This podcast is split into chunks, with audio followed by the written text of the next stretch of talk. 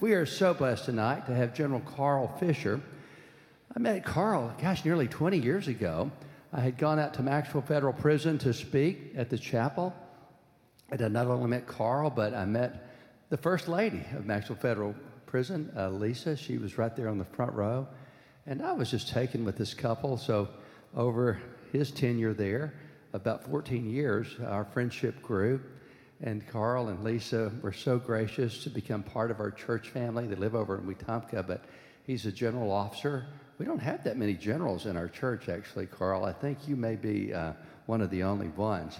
But he has been a chaplain par excellence. Carl is used by the North American Mission Board to go all over the world and train our chaplains. And we are so blessed to have him on the team. He's been working with our prison ministry and just recently handed the baton off to Chuck Latham.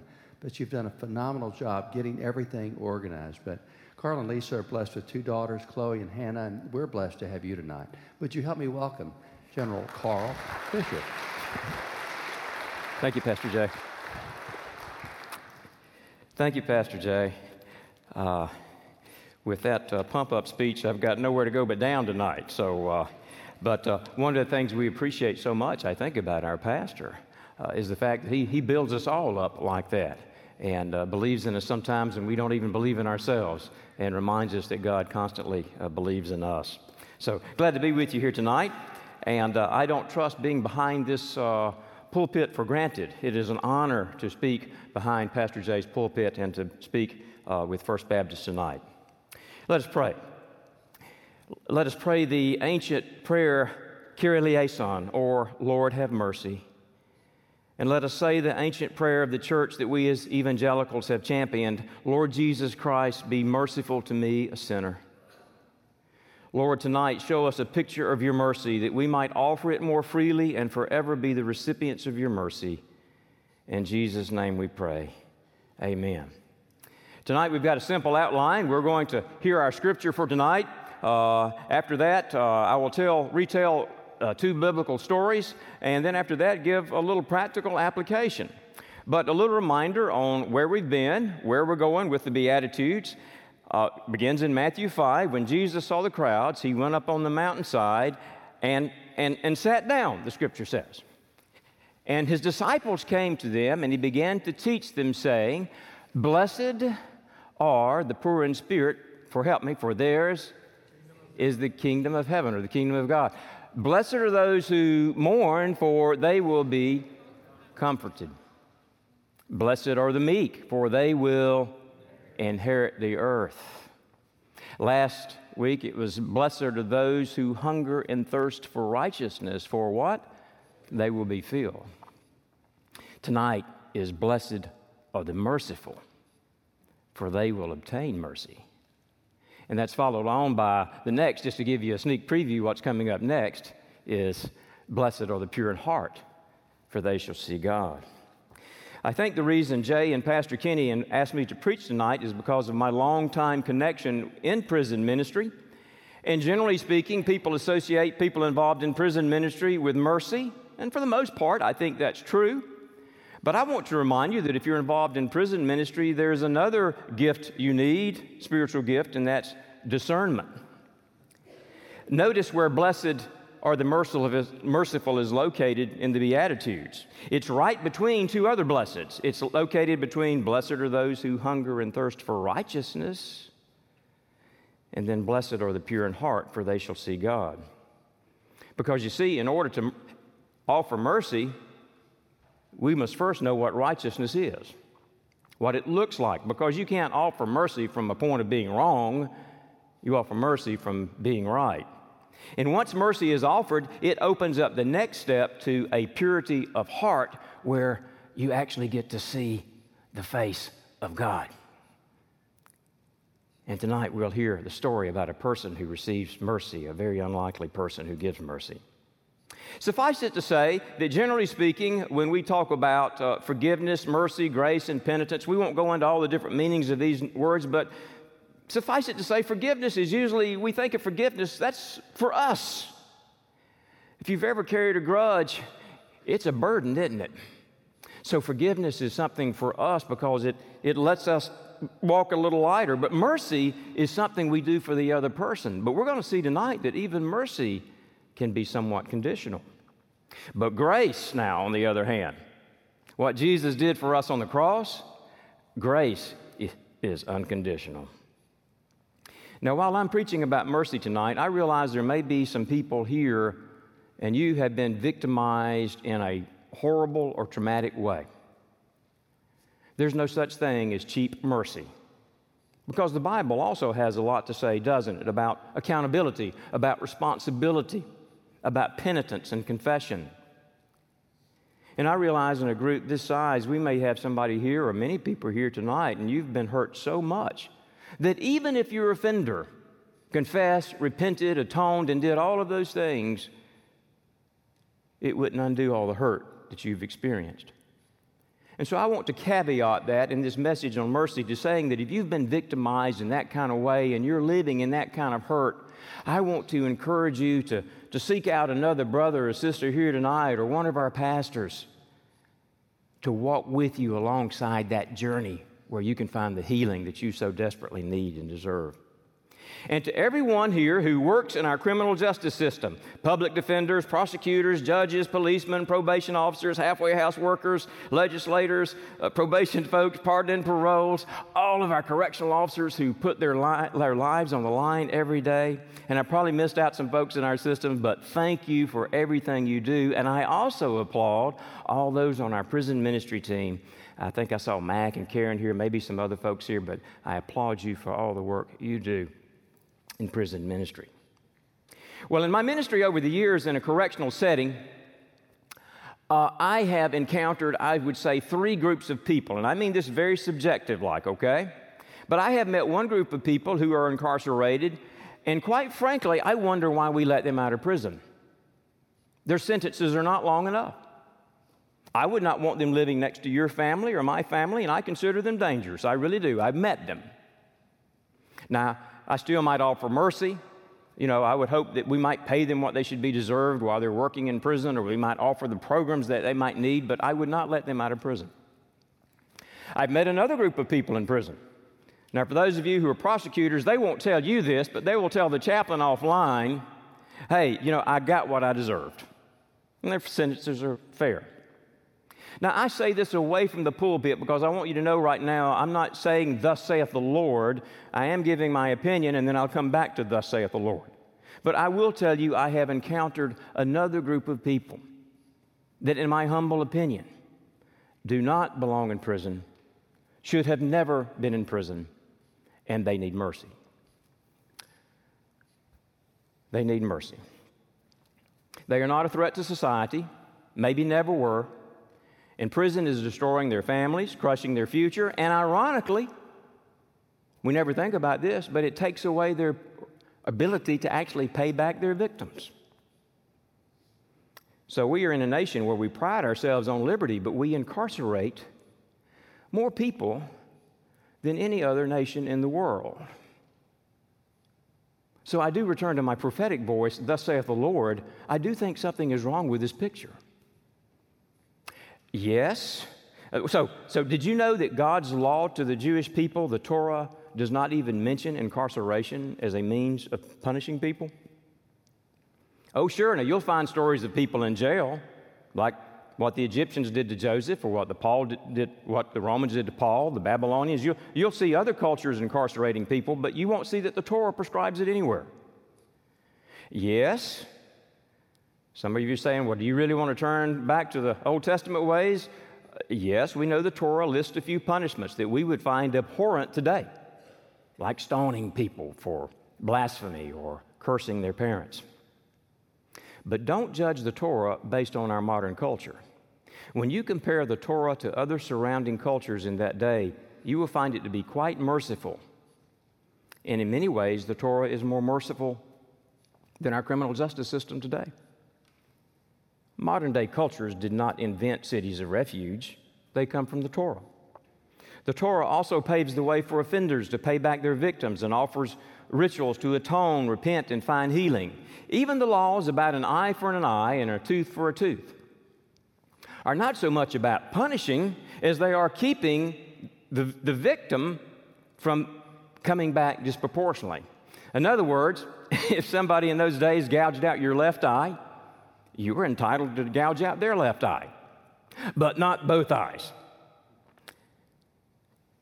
The Torah is not so much about punishment as it is restorative justice. And while we as Americans judge corporal punishment as cruel and unusual, I ask you, if you had to pay for a crime and you could choose between ten lashes across your back or ten years in prison, which would you choose?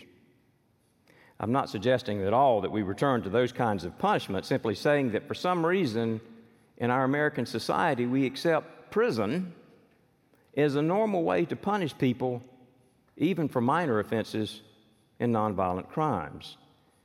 And I'm suggesting that some of those sentences are cruel and unusual, and we as Christians need to look at things in our culture that we could do and maybe rethink some of these things, at least for this third group of people that I was talking about. But tonight, we're not going to solve all those problems, are we? So let's instead look at what we can personally do in our own lives to obtain and give this mercy. Matthew eighteen, twenty-one to thirty-five tells us the story of how Peter came to Jesus and asked that question. Do you remember when Peter came to, to Jesus and asked the question, Lord, how many times should I forgive? Do you remember that? And Peter is so brash and so proud of himself and his theology and his spirituality, he doesn't even give Jesus a time to answer the question. He answers it for him.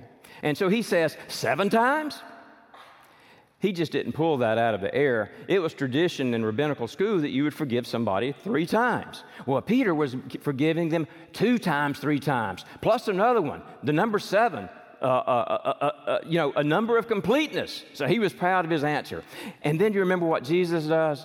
We can almost imagine Jesus rolling his eyes, shaking his head. No, Peter, not seven times, but seven times seventy. Or seventy-seven. It actually depends on the translation you're looking at. You know, the Greek is really not clear on that. It's either seventy-seven or four hundred ninety, but I'm glad we don't know, because if we did, I guarantee you there would be some poor legalistic Christian who'd be counting. four hundred eighty-eight, four hundred eighty-nine, you know, four hundred ninety, and now I've got you. But, you know, and I think sometimes we confuse forgiveness also with forgetfulness. And people like to cite Isaiah's verse about God not remembering Israel's sins. But Isaiah was using hyperbole to, to show how awesome the power of God's forgiveness is. You see, an all-knowing God does not have memory loss. When Jesus died on the cross and said, Father, forgive them, for they know not what they do. Oh, he knew what they were doing all right. But he chose to forgive them anyway. Listen, God gave you a brain, and the brain is hardwired to remember painful memories. Forgiveness is not forgetting and all of a sudden having warm fuzzies about somebody. Because you ever notice sometimes you'll forgive somebody of something? Well, what happens? It keeps resurfacing in your mind. And sometimes this forgiving four hundred ninety times is about forgiving the same thing over and over and over again. But Jesus was not teaching a limited number of times to forgive. He was teaching mercy. I used to think he was teaching unconditional forgiveness, but as we hear Jesus' follow-on parable, there are conditions even to mercy. Jesus went on to tell the, ser- the story. Remember about the servant and the king? And the servant owed a tremendous debt. And there was no way the servant could ever repay the debt. So the king decided to sell the servant and the servant's family off as a way to recoup some of his losses. And you'll remember the servant begged and pleaded the king to, to, to, to, that he could pay it back. And what did the king do? Remember the story? He had compassion, didn't he? And he relented and he forgave the servant everything. Well, with a feeling of relief like that, you would think that the servant would want to go off and have a grateful heart, but what did he do? Remember the story that Jesus tells? He went out and he found one of his fellow servants who owed him a small debt, and he grabbed him and began to choke him, demanding, pay back what you owe me. And likewise, this fellow servant begged him to be patient, but he refused, and he had his fellow servant thrown into prison. Now, when the other servants saw this, you remember what they did? Oh, they ran to the king and they tattled on him. And the king brought that wicked servant back in, called him on the carpet, and said, shouldn't you have had mercy on your fellow servant just as I had on you? And in anger, the king handed him over to the jailers to be tortured. Jesus ends the parable with a lesson. This is how my heavenly Father will treat each of you unless you forgive your brothers and sisters from your heart. The lesson is obvious. If God grants us mercy for all we owe God, we ought to forgive others the trifle they owe us. But it ain't easy, is it? Whether it's showing forgiveness or giving mercy. I'm reminded of another biblical story where a very unlikely person shows mercy and shows the face of God. You remember the story of Esau and Jacob? Oh, it's one of my favorite stories in the whole Bible. Wow. They were born to Isaac and Rebekah. They were fraternal twins. And when they were born, there was a hint of what was to come. Do you remember Jacob came out first and Esau was holding on to his heel? It was a sign of what would end up happening to Esau. And the boys grew up. They were very diff- different. The King James Version describes Esau as a man of the open country. He loved to hunt. He was known as a hairy man. He was a rugged man, a rugged individual. And quite frankly, he was known as, we would call him somewhat of a player. He loved to chase the women of other cultures. Jacob, on the other hand, was different. The King James Version describes him as a quiet man who dwelt among the tents.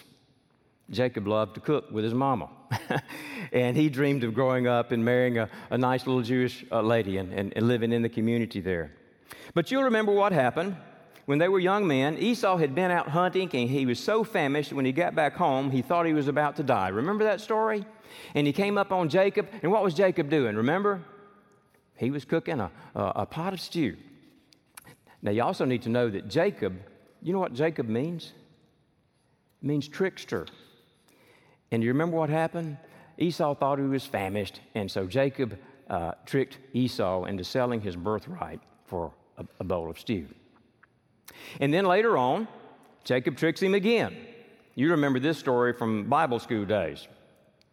Uh, when Isaac was an old man, he told Esau to go out and hunt some of his favorite game, prepare it for him the way he liked, and after eating it, he would give Esau the blessing of the firstborn. And remember who overheard the story? Rebekah overheard the story, and so she concocted a scheme and got Jacob involved with it, and she went ahead, and while Esau was gone, she made Isaac some of his favorite food. And remember, Isaac was blind and couldn't see. And she also put goat skin, remember that? Put goat skin on uh, uh, Jacob's hands and on his neck so that when he went into the tent, Isaac would think it was him. The trick worked. Isaac was fooled. He gave the blessing to Jacob. And Jacob got out of there just before Esau got back with the game. And one of the saddest passages I know in the whole Bible is where Esau pleads with his father. Bless me too, my father. Haven't you saved a blessing for me? But Isaac sadly told him there was nothing left to give him. And from that day forward, Esau swore that he would kill that brother of his. But he was going to wait until his father died out of respect for him, but he was going to kill him. Well, the parents heard about this, and Isaac and Rebekah told Jacob, best thing you can do is get out of here. You need to go far away, and you need to go live with Uncle Laban for a while. You remember the story? He went to live with Uncle Laban, and God blessed Jacob for all the hard work that he did. And he met and fell in love with his cousin Rachel. Remember that? And you'll remember the old trickster got tricked himself. He worked seven years for this woman and then got duped himself and ended up having, marrying Leah, and then he had to work another seven years to keep Rachel. But while he was there with Uncle Laban, God blessed Jacob, and he amassed a small fortune in livestock. And with the two mistresses he had, and with Leah and Rachel, he had eleven children and one daughter. And then God told Jacob, it's time for you to go back home. Well, it had been almost twenty years since he had left. Maybe Esau's temper had cooled. Maybe so, maybe not. And Jacob sent a message to Esau that he was coming back home. And do you remember Esau sent a message back? Do you remember that message? Hey, brother, I'm coming to meet you, and I've got four hundred men with me. Had an entire regiment. So on his journey back home, Jacob sent herds of livestock ahead of his family's caravan to give to Esau in hopes of appeasing Esau. But still, he didn't hear anything back. And on the last night of their journey back home, before he went to meet Esau, the family camped near the Jordan River. Jacob couldn't sleep that night. He feared the worst, that Esau would kill his entire family. Not able to sleep, he forded a nearby stream, and he literally wrestled with God, or an angel of God, all night long. And holding on as tight as he could, he would not let go of God until God gave him his blessing. And come daybreak, with Jacob's hip disconnected, and even the angel of God exhausted, God gave Jacob his blessing, a new identity, and told him, you will no longer be called Jacob, a trickster, but you will be called Israel because you have struggled with God and prevailed. Jacob decided to call that place. I want you to remember this. You know what he called that place where he wrestled with God? He called it Peniel. That's a Hebrew word that means face of God. And so with a slight limp but a new identity, Jacob gathered his family and took off to meet Esau. But even with a new identity, Jacob fell into the same old ways. He played favorites. Just in case Esau decided to kill everybody, guess what? He put his mistresses and the children he had with them up front so that if Esau unleashed his, his wrath, they would die first. And he put Leah just a little bit behind in a safer place with the children he had with her. And then his favorite wife, Rachel, and his favorite son, Joseph, he put in the rear in hopes that they could make it.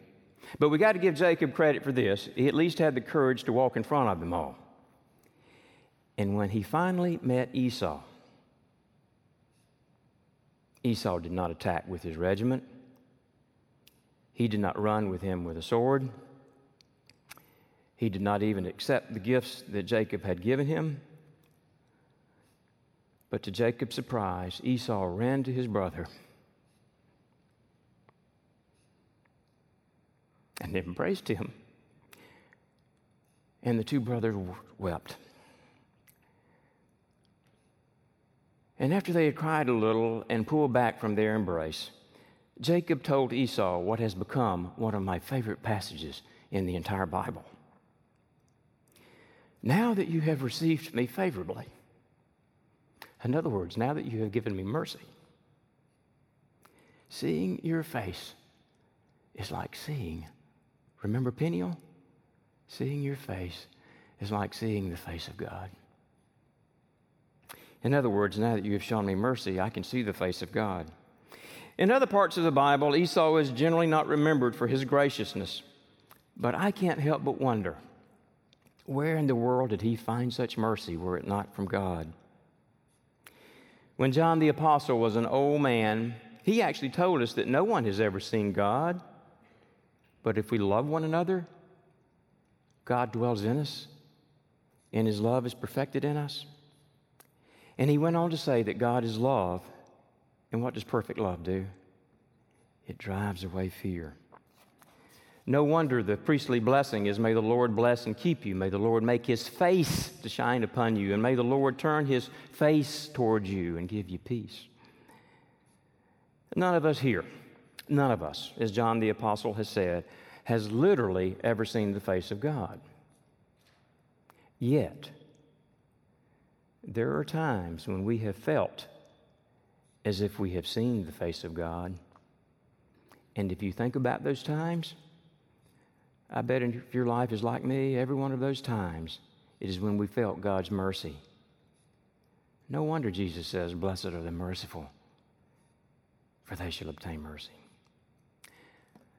I'll end with some practical application. Bernard of Clairvaux. Uh, he was a leader in the Christian church in Europe in the eleventh and twelfth centuries. He was the J. Wolfe of his day. He was the T D Jakes of his day in, in Europe. And Bernard of Clairvaux uh, said this. He said that there are four stages of love, or spiritual growth, if you will. And the first stage is this. That's when we love self for self's sake. That's what our life was like before we came to know Jesus. It was all about the Carl Fisher show or your show, but then we come to an encounter with Christ. But I will admit to you, even as a Christian person, there are still days it's still about the Carl Fisher show, and I just love myself for my self's sake. Do you have days like that? And then there's another stage. Then we grow in our faith, and then eventually we get to the point where we love God for ourselves' sake. It's better than the other place, but it's still, you know, I love Jesus because I get my get-out-of-hell-free card. I get to go to heaven. Or if I pray hard enough, God will cure me of this or that. Or if I pray hard enough, God will get me out of prison or do this or give me this job. But it's a, still, it's sort of a transactional relationship with the Lord. But then there are days and there are moments when we, as Bernard of Clairvaux said, we love God for God's sake.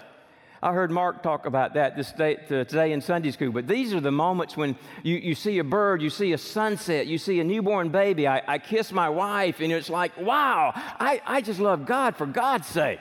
Do you ever have those moments? And then Bernard of Clairvaux said there's a fourth stage, and he said this one we rarely experience on this side of the Jordan, but he said heaven will be like this all the time, and that's when we love ourselves for God's sake. This is when we look in the mirror and we see ourselves as God sees us. And we have no fear of death, no fear of loss, no fear of anything. We are only motivated by God's love. And that's when we see others the way God sees them. That's when we know how and when to give mercy. It's when we know we cannot let dangerous people out of prison because this impacts mercy for other people as well.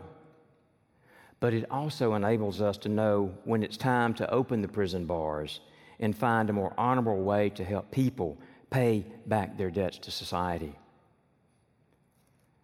But when we see God this way, this is also a time when we are able to see our family, our friends, and yes, even our enemies the way God sees them, and determine when to gently confront those or when to simply let them off the hook.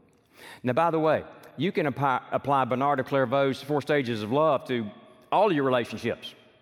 For, for instance, right now, you know, am, am I doing this just because I'm getting something out of it, or is it because I genuinely love God for God's sake, and I see you? I see God in you.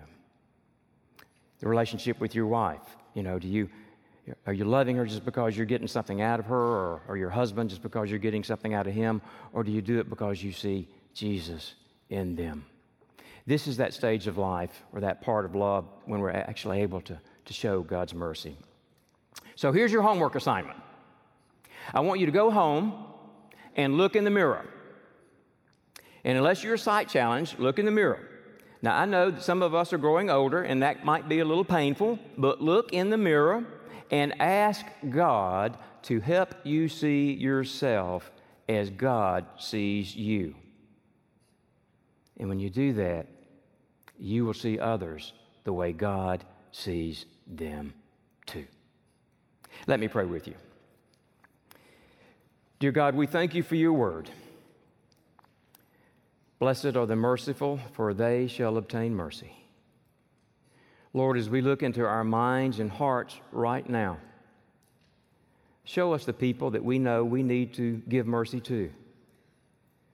With our physical eyes closed and our spiritual eyes open, let us see your face, the faces of our family, friends, and even our enemies as you see them, and allow us to see ourselves as you do within your divine mercy.